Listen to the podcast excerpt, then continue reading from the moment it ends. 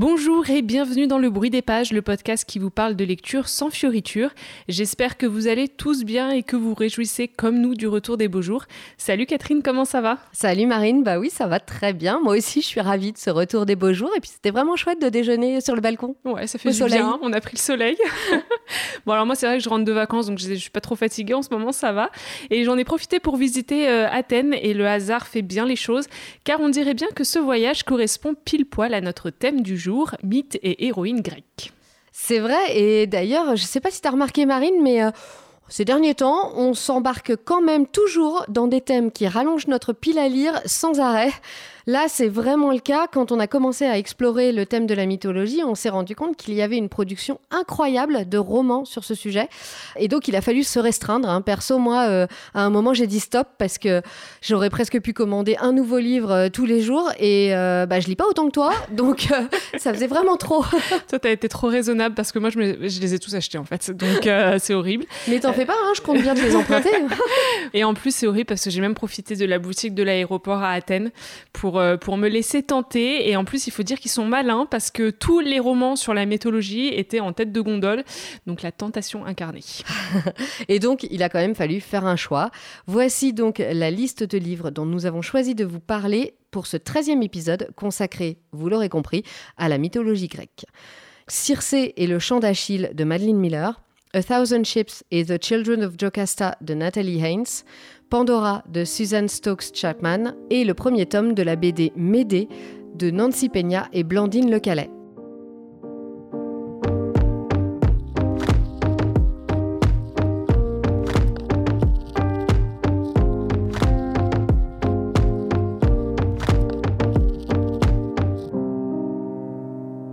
Pour commencer cet épisode, on ne pouvait pas faire l'impasse sur les romans de Madeleine Miller. Ils ont eu tant de succès ces dernières années et ils ont surtout relancé cet engouement pour la mythologie. On parle bien sûr de Circé et du Chant d'Achille, édité chez Pocket. Catherine, tu as lu Circé, je te laisse donc faire le résumé de ce très beau roman. Hélios, dieu du soleil, a une fille, Circé. Elle ne possède ni les pouvoirs exceptionnels de son père, ni le charme envoûtant de sa mère, mais elle se découvre pourtant un don, la sorcellerie, les poisons et la capacité à transformer ses ennemis en créatures monstrueuses. Peu à peu, même les dieux la redoutent. Exilée sur une île déserte, elle développe son don et ses potions et croise tous les personnages importants de la mythologie, le Minotaure, Dédale et Icare, Médée et bien sûr Ulysse. Mais cette existence de femme indépendante et dangereuse inquiète les dieux et effraie les hommes. Pour sauver ce qu'elle a de plus cher à ses yeux, Circé doit choisir entre ces deux mondes, les dieux dont elle descend, les mortels qu'elle a appris à aimer. Pour être tout à fait honnête avec vous, j'ai fini Circé ce matin, juste avant d'enregistrer cet épisode. Du coup, c'est à la fois tout frais dans ma mémoire et en même temps, j'ai pas encore eu bien le temps de digérer le roman. Mais bon, pour euh, aller droit au but, je pense que j'ai été ensorcelée par Circé. La magie a opéré. Exactement. Vraiment, j'ai beaucoup aimé ce roman. Euh, et surtout, j'ai beaucoup aimé la démarche de Madeleine Miller qui nous fait découvrir un personnage qui, pour moi, était un personnage secondaire, voire même tertiaire de la mythologie grecque. Et là, elle devient le centre de l'histoire. Et vu son histoire, on se dit qu'il était bien temps de euh, la raconter et de lui donner une, une place vraiment méritée. Parce que c'est vrai que on s'y prend à cette histoire. On s'attache à Circé, à ses aventures. On a vraiment du mal à s'arrêter de lire. Moi, euh, franchement, j'ai eu un petit pincement de cœur là euh, quand j'ai terminé le bouquin. J'avais vraiment pas envie de, la quitter, cette Circé. Bah voilà, je crois que c'est ça. Hein, elle m'a bien envoûtée. C'est vraiment un magnifique voyage et euh, un magnifique portrait de femme. Et puis Madeleine Miller nous offre un récit à la première personne et donc elle bah, donne une voix à Circé, cette nymphe, déesse, magicienne, sorcière, mais surtout cette femme qui se prend en main et qui prend son destin en main. Alors moi j'ai lu les deux romans, donc Le Chant d'Achille et Circé, et je les ai tous les deux euh, beaucoup aimés. J'ai commencé par Circé et, et tout de suite c'est vrai que j'ai beaucoup aimé la plume de Madeleine Miller et surtout sa façon de présenter euh, Circé, comme tu le disais. On est loin hein, finalement de la figure un peu euh, redoutable de la sorcière ou de l'enchanteresse, même si évidemment on comprend que, ses pouvoirs sont très puissants. Mais euh, Madeleine Miller donne une dimension également très humaine à son personnage. C'est une femme timide, surtout euh, au début. C'est une femme amoureuse qui se transforme en une figure féminine maternelle et pleine de courage qui défie les dieux et leurs pouvoirs. Et finalement, c'est l'un des aspects du roman que j'ai le plus aimé, cette façon de s'interroger sur l'immortalité sur la toute-puissance et, la perfection de ces êtres qu'on admire et qu'on craint quand on se plonge euh, très jeune finalement dans les mythes grecs. Hein. C'est vrai que quand on est gamin, c'est un peu le truc, c'est waouh quoi. Voilà. mais sauf Ils sont impressionnants. Voilà, c'est ça. C'est des personnages impressionnants. Et c'est vrai que ici, bah, c'est Circé qui, euh, qui, admire les hommes et leur mortalité, leur fragilité, euh, puisqu'elle est elle-même victime de la cruauté des dieux. Et Madeleine Miller inflige à son personnage toutes les épreuves qui peuvent traverser une vie humaine. Euh, ça passe par l'accouchement, la difficulté d'élever euh, un enfant seul, de se défendre face à des hommes euh, agressifs, etc., etc. Oui, et c'est vrai que Madeleine Miller, qui est une spécialiste hein, de la mythologie, a vraiment fait un très bon travail de vulgarisation de cette mythologie. Et d'ailleurs, pas que de vulgarisation, hein, parce que en même temps, elle a créé un récit vraiment haletant et romanesque. Alors, on, connaît hein, forcément euh, quelques éléments de la vie de Circé, notamment bah, les hommes transformés en cochons. C'est vrai qu'on a hâte d'y arriver. Hein. Moi, tout, le début du roman, j'étais là, genre, bon, mais quand est-ce qu'elle transforme les hommes en cochons, quoi? Mais euh, en même temps, on est très heureux de découvrir comment elle, elle en arrive là. Et tout le reste nous amène à ça et la suite. Et finalement, euh, bah, ça fonctionne super bien. Quoi. On est très content d'avoir le reste de l'histoire. et c'est ce que nous propose Madeleine Miner. et ça, j'ai vraiment adoré. Et puis c'est vrai que ce roman, c'est un peu un éloge aussi de, la féminité, de l'éphémère, des femmes euh, héroïnes du quotidien, alors que les autres héros, comme euh, Ulysse, euh, très présent quand même dans le roman, puisqu'il a été l'amant de Circé à son retour de Troie, est un peu descendu de son piédestal. On parle par exemple du traumatisme de la guerre dont il est victime, des conséquences de son absence auprès de son fils. Finalement, autant d'aspects qui sont occultés habituellement, puisque ces hommes, justement, sont présentés et sont inventés par les les, récits pour être des héros parfaits, invincibles, admirables, quoi.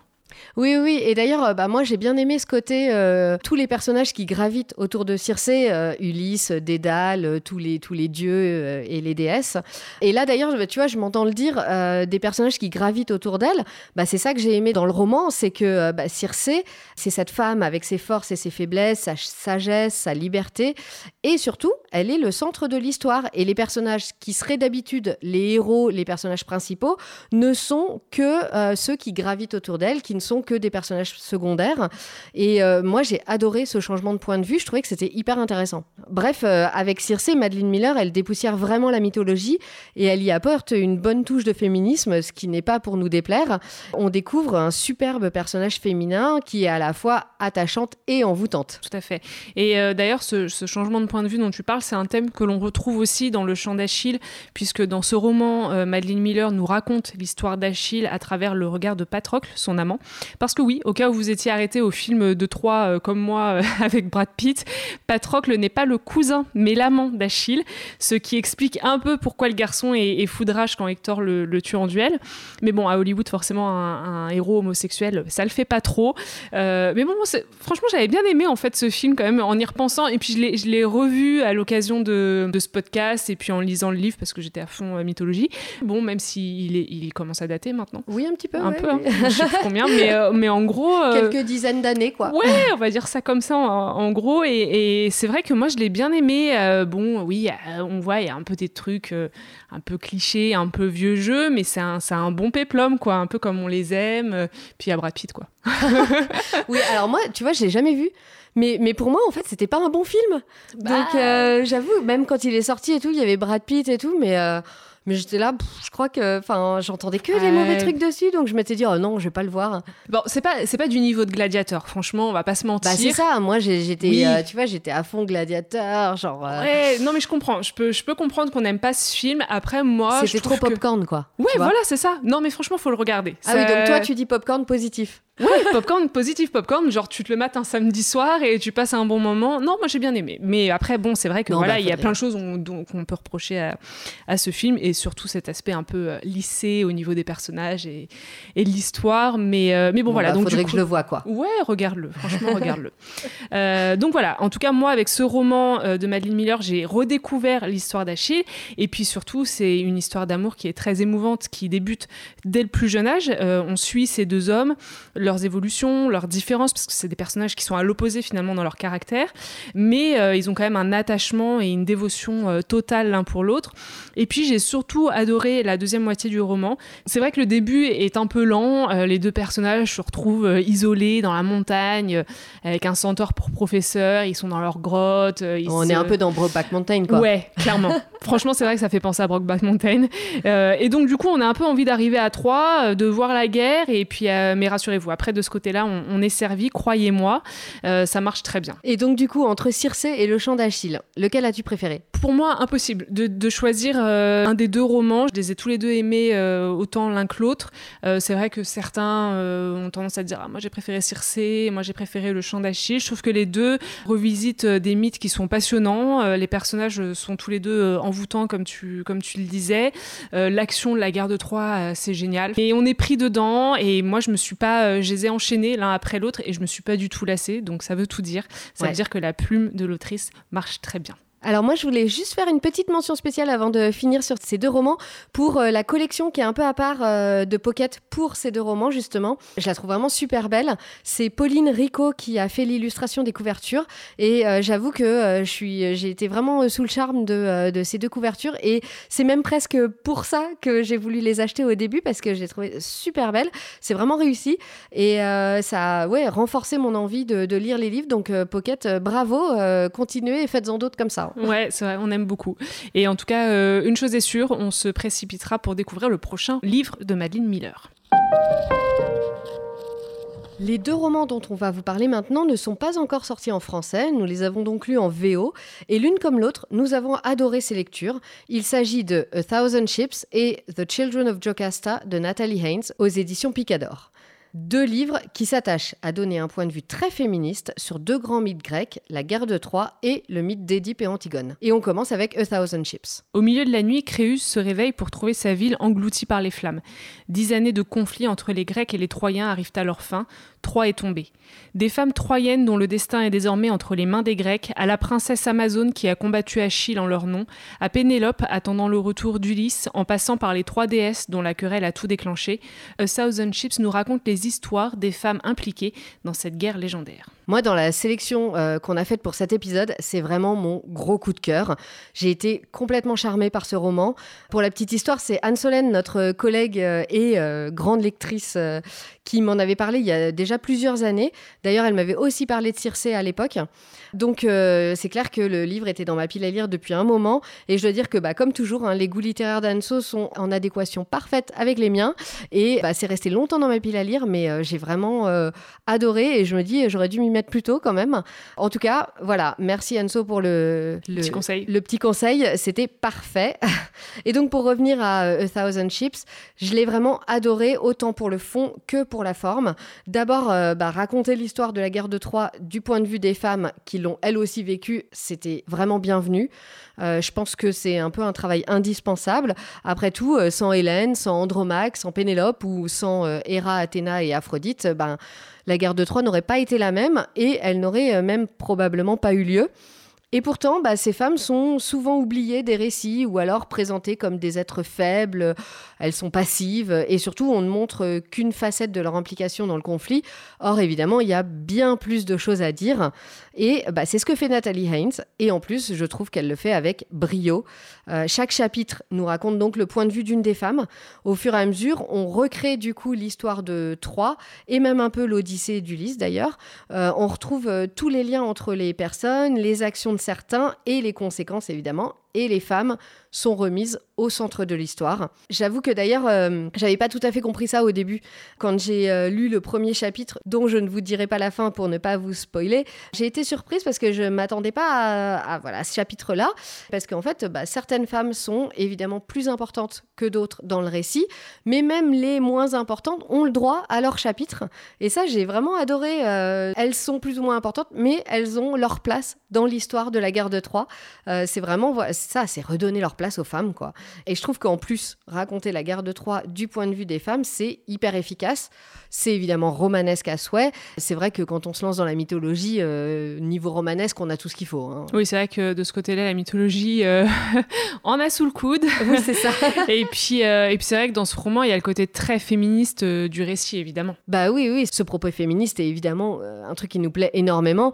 On sent même presque un propos politique, je trouve, dans le roman.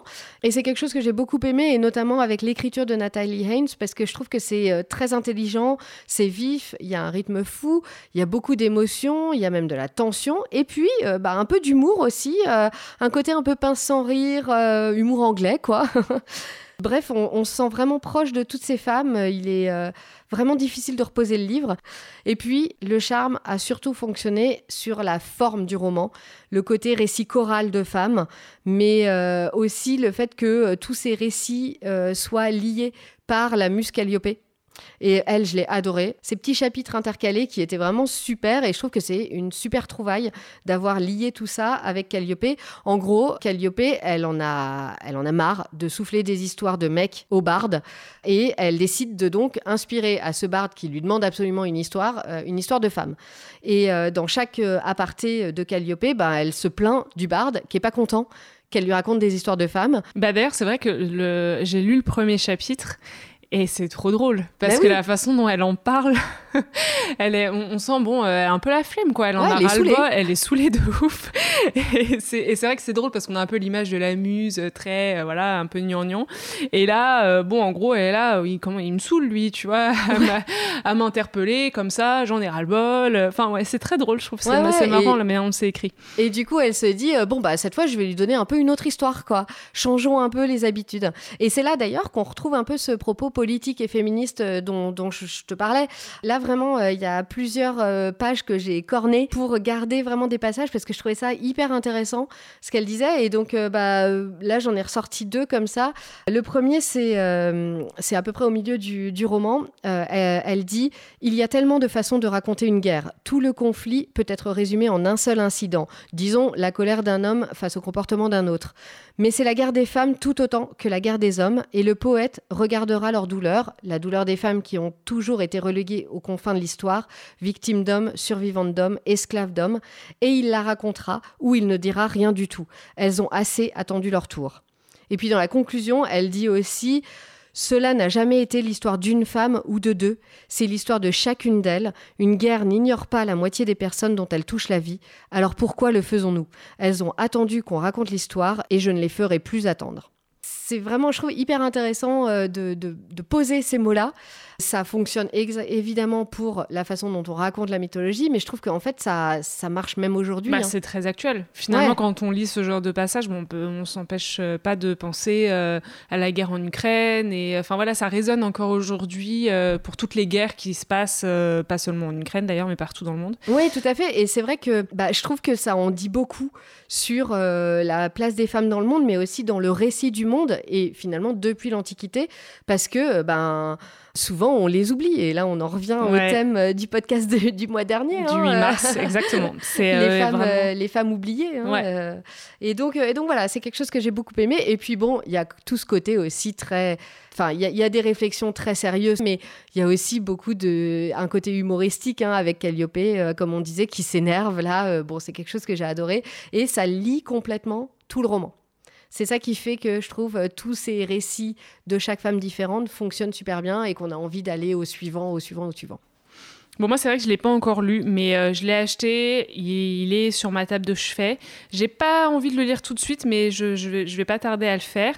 Du coup, moi, en parallèle de cette lecture, j'ai lu un autre roman de Nathalie Haynes qui s'appelle The Children of Jocasta. Jocaste n'a que 15 ans lorsqu'on lui annonce qu'elle doit épouser le roi de Thèbes, un vieillard qu'elle n'a jamais rencontré. Sa vie ne lui a jamais appartenu et elle ne le sera pas plus, à moins qu'elle ne survive à son mari étrange et absent.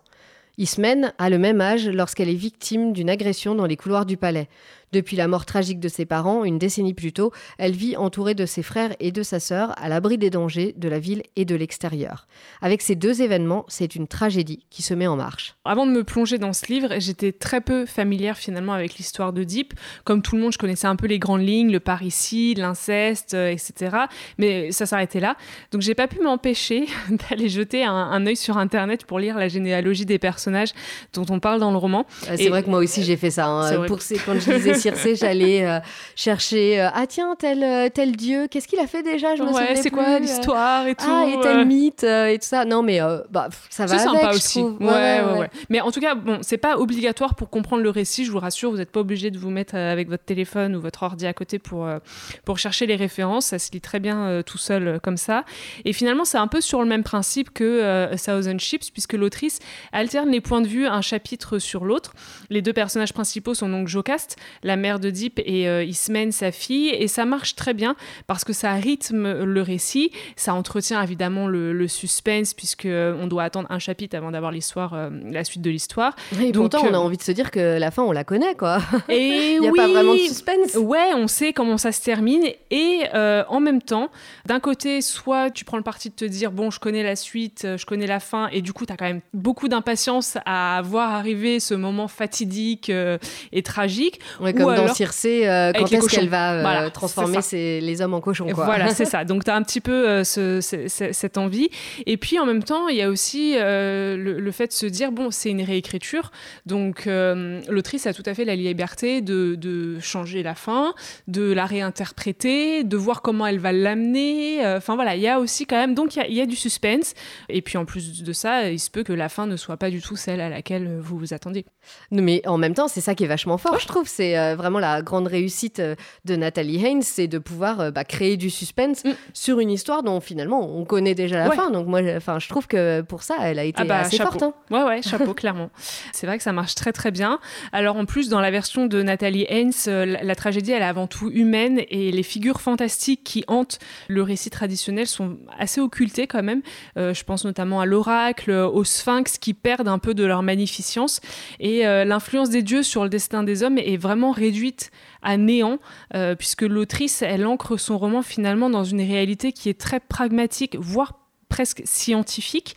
Je pense par exemple à un épisode de, de La Peste qui est comme ça un peu en filigrane tout le long euh, du roman. Euh, enfin voilà, il y a quelque chose de, de très, euh, de très scientifique finalement dans sa façon de raconter les événements, alors que bon, à l'époque, on aurait plutôt tendance à se dire c'est une malédiction des dieux, tout ça. tu vois, l'aspect un peu justement fantastique, religieux, ouais. Qui là, bon, est un peu remis en question. Donc moi, j'ai bien aimé cette façon de décrire la mythologie. En plus de ça, les deux personnages d'Ismène et de Jocast sont, sont, vraiment passionnants dans leurs combats, dans leurs épreuves. Nathalie Hens place vraiment sur le devant de la scène deux femmes qui sont souvent éclipsées dans les récits euh, classiques. Tu vois, par exemple, je connaissais pas leur nom. Moi non plus. Euh, voilà. Donc, euh, et là, elle leur donne vraiment voix au chapitre et elle a une très belle façon d'entremêler et d'entrelacer leur destin avec, avec génie. C'est vrai que les lecteurs qui sont attachés à la version officielle de, du récit seront un peu peut-être offusqués de, la réécriture. Mais moi, pour moi, la magie des mythes, justement, elle tient justement à cette euh, réinterprétation que l'on peut en faire, euh, le fait de se réapproprier les histoires et euh, selon les époques, les styles, et, du coup, c'est un peu ce qui contribue aussi à, les rendre immortels. Oui, c'est clair. Et donc, bah, avec A Thousand Ships et The Children of Jocasta, vous avez vraiment deux très bonnes réécritures de la mythologie avec cette perspective féminine. C'est un vrai plaisir et franchement, on vous conseille vraiment de les lire. Bon, j'ai regardé s'il y avait des traductions françaises qui étaient prévues. Moi, j'en ai pas, j'en ai pas trouvé. Moi non plus. Mais donc donc bah voilà, faudra se contenter pour l'instant de la version originale et puis espérer qu'il y aura bientôt une version française. Bah, j'espère, ouais. Cette fois-ci, on sort un peu de l'Antiquité pour faire un bond dans le temps, direction la fin du XVIIIe siècle avec le roman de Susan Stocks Chapman, Pandora, un autre livre en VO paru aux éditions Harville Secker. Mais ne vous inquiétez pas, on reste à fond dans la mythologie. Alors là, on est à Londres en 1799. Dora Blake vit avec son oncle dans ce qui était autrefois la célèbre boutique d'antiquité de ses parents. Lorsqu'un mystérieux vase grec est livré, Dora est intriguée par le comportement suspect de son oncle et demande l'aide d'Édouard Laurence, un jeune antiquaire. Les deux passionnés comprennent rapidement que ce mystérieux vase pourrait servir leurs intérêts personnels.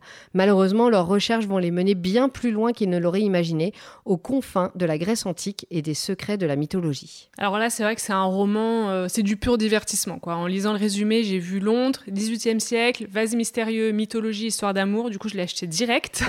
bon, si on peut quand même préciser, c'est moi qui te l'ai vendu, hein, oui, celui-là. Oui, bah, oui, oui, allez hop, encore un en plus. ouais, c'est vrai. Heureusement que tu m'as envoyé euh, la capture d'écran et du coup, j'ai foncé direct. Et puis en plus de ça, il faut dire que la couverture, elle est trop belle. Elle est super belle. Bah oui, c'est ça qui m'a qui a attiré l'œil tout de suite, hein, euh, de toute façon. Donc évidemment, arrive, un, un, autre que je vais t'emprunter. Hein voilà, avec plaisir. Donc là, on est un peu entre le roman anglais euh, époque géorgienne et le blockbuster Indiana Jones. Hein. Moi, c'est un peu l'effet que ça m'a fait. C'est plein de suspense. C'est un peu grand écart quand même. Ouais, hein. ouais, ouais. Et en même temps, bon, voilà, il y a cet aspect euh, justement qu'on retrouve dans les Indiana Jones qu'on aime bien, chasse au trésor, ah tout bah, ça. Ouais. C'est génial. Moi, j'adore. Donc, euh, c'est plein de c'est plein de rebondissements.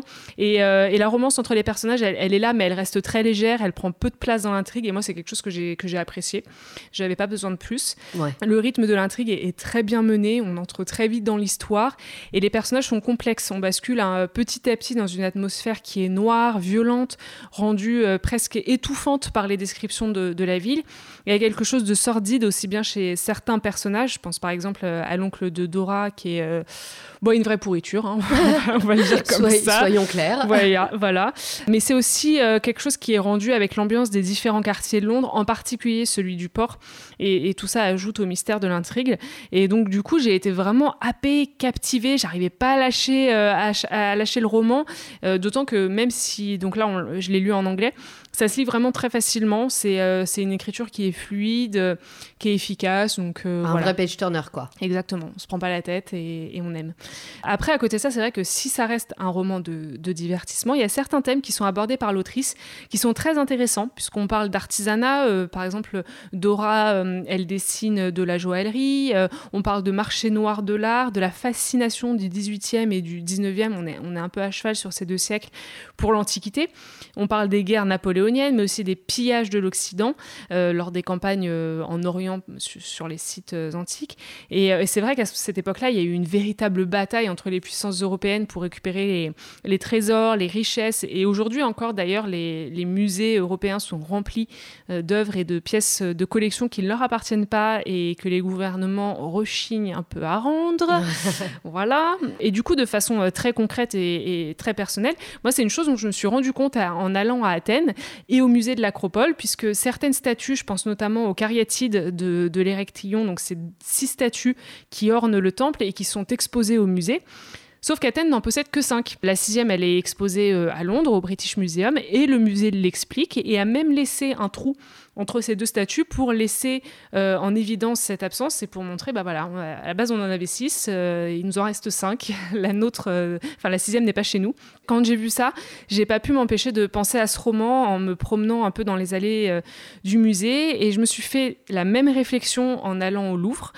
si vous avez l'occasion de vous rendre à la section Égypte antique, j'ai été sidérée de voir à quel point cette section était fournie. Alors vous allez me dire, bon bah comme toutes les autres, mais sauf que au fond, ça interroge un peu quand même sur la légitimité légitimité de la France à garder de tels objets, parce que c'est tout un débat, mais c'est vrai que ces objets, ils ont été trouvés euh, en Égypte, donc on pourrait se dire que peut-être que leur place n'est finalement pas à Paris.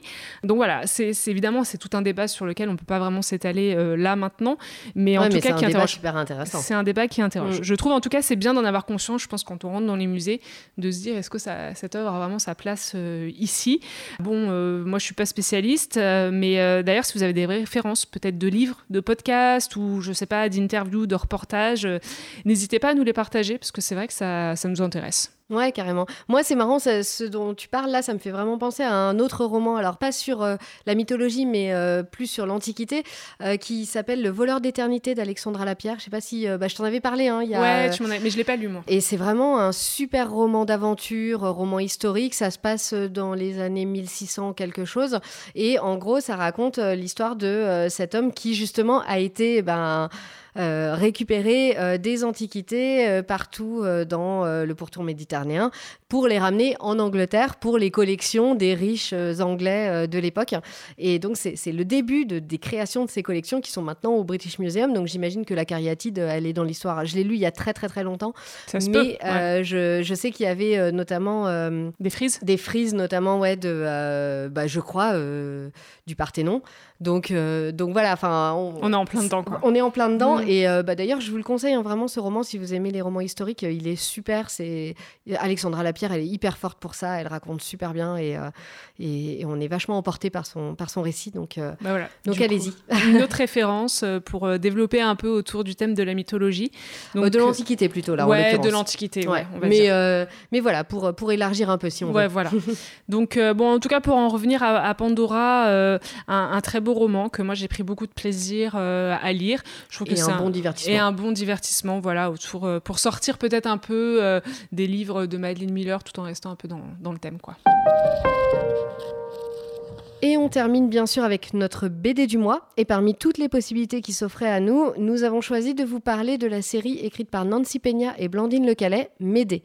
C'est une série en quatre tomes, éditée par Casterman, qui, comme son nom l'indique, nous raconte en détail l'histoire de Médée, loin des clichés infligés par le temps à cette figure de la mythologie grecque. Médée est surtout connue pour être la magicienne qui aida Jason à conquérir la Toison d'Or et la femme qui, des années plus tard, tua ses enfants pour se venger d'avoir été abandonnés. Entre les deux, une série d'aventures, de voyages et d'exils jalonnés de meurtres abominables. Mais qui était-elle vraiment? Une mère aimante et une amoureuse assumant ses désirs que sa passion finit par égarer? Une femme libre refusant la tyrannie des hommes? Une barbare venue semer la confusion dans le monde civilisé des Grecs? Une sorcière redoutable, maîtresse de forces occultes? Un monstre, tout simplement? Par de la calomnie, exagération et déformation infligées par le temps, Médée nous raconte sa véritable histoire, depuis les jardins luxuriants de son enfance en Colchide jusqu'à l'île mystérieuse d'où elle livre son ultime confession. Alors d'abord, moi je voudrais faire une petite aparté, si tu me le permets. Je voudrais pas nous lancer des fleurs. Enfin si, franchement, allons-y gaiement. On peut y aller. Mais franchement, j'ai beaucoup aimé euh, cette sélection euh, de livres et de BD qu'on a fait pour ce mois-ci. Moi aussi. Déjà parce que bah, c'est euh, une série de lectures qui nous donne une autre perspective sur la mythologie. Moi aussi, je suis allée en Grèce il n'y a, pas, a pas très très longtemps. Et donc, bah, j'avais pas mal de mythes en tête. et j'ai beaucoup aimé les redécouvrir sous cet angle féministe. Mais surtout, parce que euh, avec toutes ces lectures, on retrouve euh, les personnages d'un livre à l'autre. C'est un peu comme si on était euh, chaque lecture était le spin-off de la lecture précédente ou de la suivante. En gros, on est un peu dans un univers partagé comme le MCU de Marvel. Quoi. Enfin, tu vois, c'est tu retrouves le Doctor Strange dans Spider-Man, puis Thor dans Doctor Strange. Enfin bon, bref, là c'était Circe, tu la retrouves dans Thousand Ships, puis tu retrouves Médée dans Circe, etc. Tout ça sous différents styles et différents formats. Et c'est quelque chose que j'ai adoré. Ouais, puis c'est vrai que c'est chouette une fois qu'on est dans le thème de les enchaîner finalement. Ouais. Euh, moi, pendant un mois, j'ai lu que ça et j'avais d'ailleurs du mal à lire autre chose parce que on est dedans, on est à fond dans la mythologie et on enchaîne comme ça les histoires et, et c'est pas plus mal. Ouais, comme ça, on replace un peu chaque personnage euh, dans sa légende et c'est sympa. Ouais, et du coup, bah, c'est vrai que c'était euh, c'était exactement ça avec Médée. moi, j'ai lu la BD avant de commencer Circe et en lisant Circe, bah, j'étais trop contente de retrouver un petit chapitre sur Médée. Euh, d'ailleurs, pas qu'un. Hein, il y a eu, enfin, on l'évoque plusieurs mhm. fois. D'autant plus que pour le coup, bah, Médée, je la connaissais beaucoup moins. Donc, euh, ça a été une très belle découverte. Euh, j'ai lu que le premier tome, mais j'ai vraiment très envie de lire les autres tomes. Il faut juste que, que je les trouve. Alors, bah, petit appel d'ailleurs au passage. Hein. si quelqu'un les a et peut me les prêter, je suis pas contre parce que j'aimerais bien limiter un petit peu. Mon étagère à BD, là, elle est pleine à craquer. Je peux pas en rajouter. Alors, pour info, sachez qu'il existe aussi une version intégrale qui réunit les quatre tomes. Donc ça peut être une solution un peu plus économique. Bon, c'est vrai que Médée, euh, avec Circé d'ailleurs, elle fait partie de, des rares sorcières de la mythologie euh, grecque. Il n'y a pas beaucoup de personnages, euh, mm. et puis souvent elles sont un peu désignées sous le terme d'enchanteresse. Donc c'est vrai que voilà, c'est un personnage en tout cas moi qui, je trouve, intrigue, fascine, surtout pour la cruauté avec laquelle elle est, elle est souvent dépeinte. Et déjà dans Circé, Madeline Miller nous proposait un peu une autre version du personnage, un peu plus humaine, plus sombre et en même temps. Oui, ouais, ouais, c'est vrai, plus sombre. Bah, par rapport au, premier tome, en tout cas. Par rapport au mm. premier tome, ouais. Finalement, elle a été trompée, elle a été abandonnée par Jason après l'avoir aidé à dérober la, toison d'or. Et euh, du coup, euh, la jeune femme finit par tuer ses enfants et, et la nouvelle femme de son amant Bon, en gros, moi je trouve que dans Circé, on trouve c'est un peu Jason qui est qui est le goujat de, de Ah oui, l'histoire. complètement. Oui, oui, oui. tu vois, hein, on renverse un peu euh, les rôles, en tout cas de façon officielle. Donc euh, moi j'ai bien aimé la façon dont elle était présentée euh, dans Circé aussi. Oui, dans Circé, comme dans d'ailleurs cette BD. Moi, c'est quelque chose que j'ai bien aimé parce que dans ce premier tome, on sent vraiment la, la tragédie qui pointe le bout de son nez, mais au loin. Et finalement, on est, est plus dans un début qui est plutôt doux, euh, avec euh, l'enfance puis l'adolescence de Médée. On a un peu d'ailleurs du mal à imaginer que c'est cette euh, sorcière qui va tuer ses enfants. hein. On se demande un peu où, est où elle est cette femme-là. Au contraire, Médée, et dans ce premier tome, est, est vraiment présentée comme une jeune fille intelligente, vive, qui est clairement sous le joug de son père, très dur et très sombre et qui intrigue dans tous les sens. Et donc, euh, c'est pas, euh, c'est pas la sorcière qu'on imagine. Ouais, c'est vrai que là, euh, dans ce premier tome, finalement, on commence par son enfance en Colchide. Et euh, son père, je sais- pas, moi, j'arrivais pas trop à le cerner, ce personnage, parce qu'il fait très orgueilleux, un peu vengeur. Ouais. Et en même temps, on- il est attaché quand même à sa fille, il est assez. Il a un peu aimant. Je sais pas si on peut Ouais, dire mais ça. moi j'ai l'impression que c'est plutôt pour le pouvoir qu'elle peut lui apporter. Oui, c'est vrai. Ouais, c'est vrai qu'il qu'il y a il cet le aspect. sait qu'elle est euh, intelligente et qu'elle est, euh, qu'elle est Mm. forte et que euh, elle va pouvoir le- lui donner encore plus de pouvoir. en Ouais, fait. tout ce Enfin, qu'il peut n'arrive pas à tirer voir d'elle, avec ses fils. Ouais, Ouais. exactement. C'est vrai. Et euh, voilà, donc le, le premier tome, en fait, ça plante un peu le décor. Ça se termine à l'arrivée des, des Argonautes, donc dirigés par le fameux euh, Jason. Donc c'est plus une entrée en matière. Moi, c'est vrai que dans ce premier euh, tome, j'ai un peu regretté quelques éléments de langage euh, un peu trop modernes, je trouvais, dans le contexte mythologique. Un peu le vocabulaire qui était étrange, euh, enfin un peu trop actuel, quoi. Ah ouais, mais c'est marrant parce que donc moi il m'a fait en effet ce côté moderne là, ça m'a fait une impression un petit peu bizarre au début, mais finalement j'ai bien aimé le langage et tout ça. J'ai pas trop, tu vois, ça m'a, c'est peut-être ça qui m'a fait bizarre, mais je l'ai pas, euh, j'ai pas mis des mots dessus. En revanche, euh, ce que j'ai bien aimé, c'est le côté qui, le fait qu'il n'y ait pas de magie. Euh, d'intervention divine, on nous parle plutôt finalement du côté euh, scientifique, euh, terre à terre, et ça, euh, ça j'ai bien aimé. Je trouve que ça donne pas mal de puissance au récit. C'est vrai. Et puis ce que j'ai beaucoup aimé aussi, c'est les dessins qui sont très riches en détails. Le, le- le palais où vit Médée, c'est magnifique. La Les végétation, ouais, c'est Ouais. très très beau. Donc les décors, l'atmosphère de cette bande dessinée, elle est très, sont très bien travaillées. Ouais, moi j'ai beaucoup aimé ces dessins de Nancy Peña. D'ailleurs, euh, je trouve notamment que les couvertures des quatre tomes sont vraiment super belles. Ouais. Et rien que, rien que pour ça, euh, t'as as envie d'avoir les quatre tomes, Bah tu sais, ouais, pour c'est les... pour ça que l'intégrale, ça serait un peu frustrant en fait. Bah, ça, toujours oh. dans l'excès. On est toujours dans Ouais, l'excès. c'est pas possible. Mais oui, je trouve qu'il y a une finesse dans son trait qui me plaît vraiment beaucoup. Les couleurs sont superbes. Il y a vraiment ce, ce côté, euh, les planches très vives euh, dans sa jeunesse et son insouciance euh, dans les jardins du palais. Et des planches beaucoup plus sombres quand euh, on avance, euh, grandit et euh, quand les responsabilités lui tombent dessus. hein, euh, ou, ou quand on parle du père aussi. Ouais. Je trouve qu'on a vraiment ce contraste euh, qui, ouais. est, qui est vachement bien. Et du coup, bah, ça m'a donné envie de découvrir un peu le travail de Nancy Peña. J'ai vu qu'elle avait fait notamment une BD, Le chat du kimono, qui semble complètement différente, mais que je mettrais bien euh, dans ma, ma pile à lire euh, si on Ah, peut fait un, un épisode spécial chat, tu vois. Ouais. Hmm Allez hop, à rajouter en plus.